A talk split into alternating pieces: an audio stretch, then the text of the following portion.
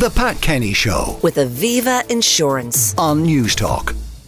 Uh, the Gardaí and the Road Safety Authority have made a joint appeal for motorists to be cautious on the roads this bank holiday weekend because 20 people have died and 94 seriously injured over the past five June bank holiday weekends. Now, someone who'd like to echo these warnings this morning and who knows only too well what it's like to survive a road traffic accident is radio broadcaster Gareth O'Callaghan. Uh, Gareth, good morning and welcome.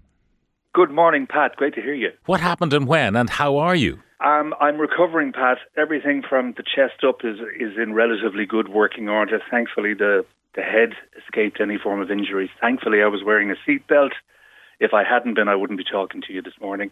Um, broken back, um, some additional spinal injuries, internal damage, very bad leg um, effect. The, the the the nerves have been injured and inflamed. So how when they will recover, we don't know. Hopefully they will. But at the moment, walking is not easy and the pain is excruciating. But uh, briefly, I was getting off the train, had returned to Cork, where I've been living now for a few years. Uh, I got the early train that Sunday, 12th of March, 12 midday. Got in about 2:35. Uh, Paula, my wife, was waiting to collect me, and we were going to drop the car home and go and watch the rugby, which was why I took the early train. I think Ireland and Scotland were playing. Um, and we were on Horgan's Quay, which is one of the very, very busy uh, routes into Cork City.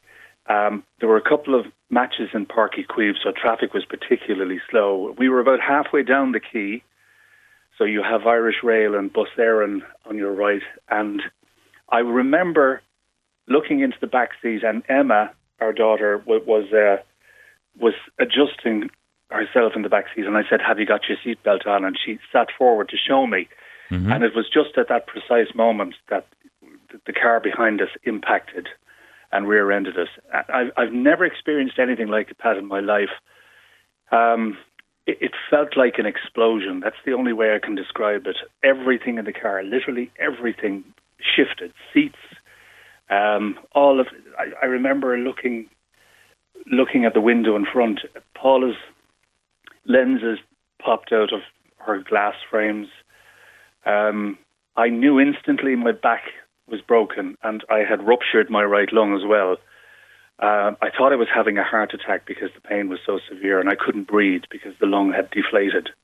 Um, and at that stage, I couldn't feel my legs. And I, I closed my eyes for a few minutes because the pain was so intense. I, I remember thinking, this must be what it feels like in the final moments before you die. Because I, I, I, I said to myself, I can't sustain this level of pain. And because of the huge amount of traffic, it, it was a very slow stop go, stop go because of the, the, the entrance into the, the shortcut, as they call it, uh, down the marina to Páirc Uí Chaoimh. Um, so at that stage, as a result of the, the, the backlog and as a result of the, it was a four car collision, concertina, bang, bang, bang, bang. Um, So you were the meat and the sandwich. Yes, yes, we were. Paula and Emma, I remember saying to them, "Get out of the car, get out of the car," and that was when I, it was almost like I I could no longer breathe, so I couldn't talk anymore, and um, I screamed at the pain, and then I couldn't get my breath again, so I just closed my eyes because it was excruciating. I could hear sirens at that stage. I could hear Paula saying, "Will somebody please call an, an ambulance?"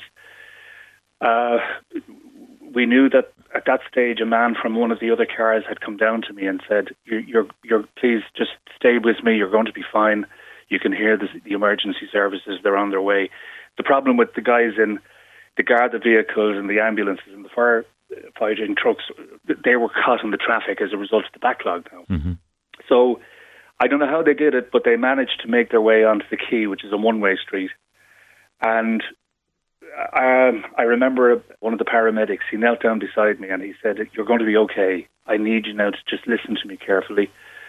Um, he said, um, "Is that coat very expensive?" And I said, "No." I said, "That's one of my weekend jackets." He said, "That's okay because we're going to cut it off in strips, um, and then we're going to remove the car from you rather than you from the car." So I remember he cut the jacket off completely. Then he gave me an injection of morphine. Uh, he then gave me some other pain management, um, one of these inhalers that you inhale, uh, the green whistle, I think they call it. I was having very little effect, so I think he gave me another injection at that stage. But the firefighters arrived then. They were wonderful. They just explained to me that we're going to cut the roof off the car.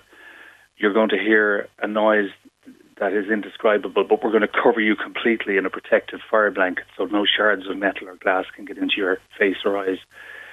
So I remember being in that dark space, tucked in in this blanket, and hearing the screeches of these big grinder cutters. And when they took the blanket off, the roof was gone completely. It was like a cabriolet car, or what was left of it. And with that, they were able to get a plinth in underneath me, and eight of them managed to slide me out through what was left of the back of the car, strapped me onto a stretcher, and um, there was, I, I think, um, two or three ambulances. So Now, Gareth, I, I at was this point, what about Paula and Emma? Paula and Emma now were in one of the other ambulances. Now, were they injured? Emma was being uh, Emma was being treated for severe back pain. Paula was being treated for severe uh, knee pain as well. Um, as what, whatever the adrenaline did with Paula, it was extraordinary because she was able to almost keep a control of the situation until the emergency services arrived. And but I think later that night when she got home, I was in I was in A and E at this stage. She rang me to say that her pain was excruciating. So I said, "Look, come back in." Um, so she came back in, and God love her, she had to sit in A and E pretty much for the night. But um, I was in the critical decisions unit next door, so she was able to nip in and out, and they allowed her to keep her place in the queue. But she eventually had an MRI. Um, she had knee damage. She had um, in the days that followed, she had to go to her dentist because one of the one of the teeth cracked in her mouth as a result of the impact. Uh, she also has toe damage, uh, arm damage, ribs very very sore, but thankfully, uh, thankfully nothing long term. What is extraordinary about this story that you're telling us, Gareth, is that it could not have been like a high speed crash, the kind of crash you'd have on a motorway. it- the impact was so severe. I have never experienced anything like this. It was literally like I thought.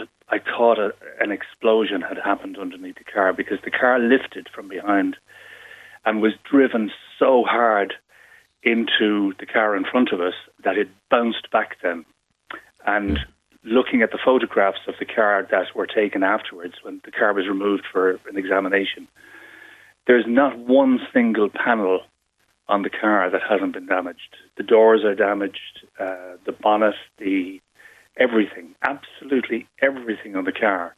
And then, of course, you have the the roof, which was placed beside the car on the roadway while they tried to extricate Yeah. me from now- damage that was all around me. The Gardaí are still investigating how this terrible accident happened.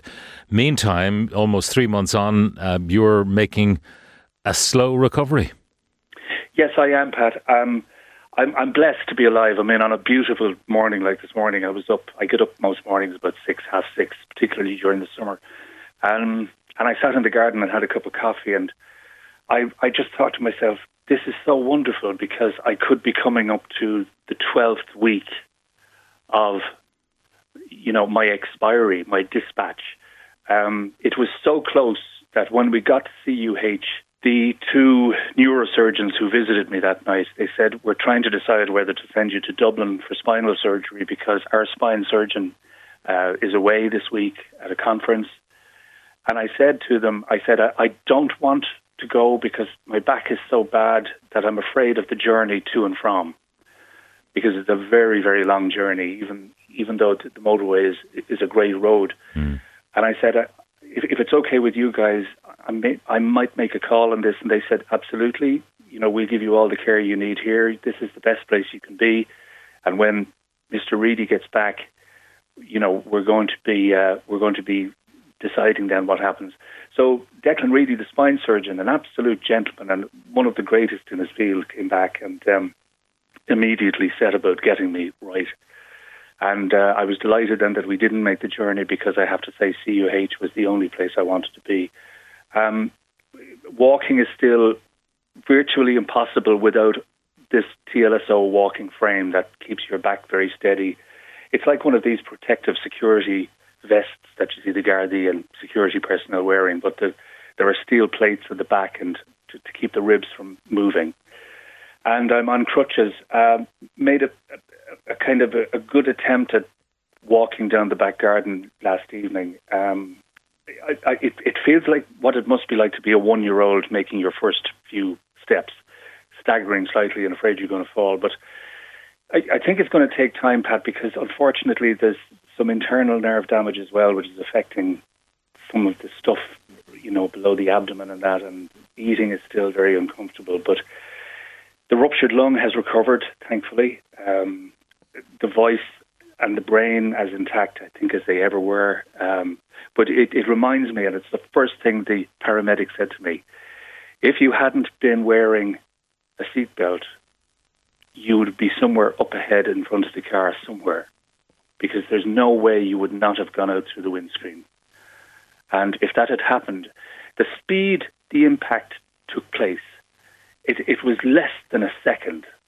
But the amount of energy that came through the car, the crash force as they call it, the, the amount of joules that were carried through as a result of the impact, that energy, as you well know, has to find a way to get out.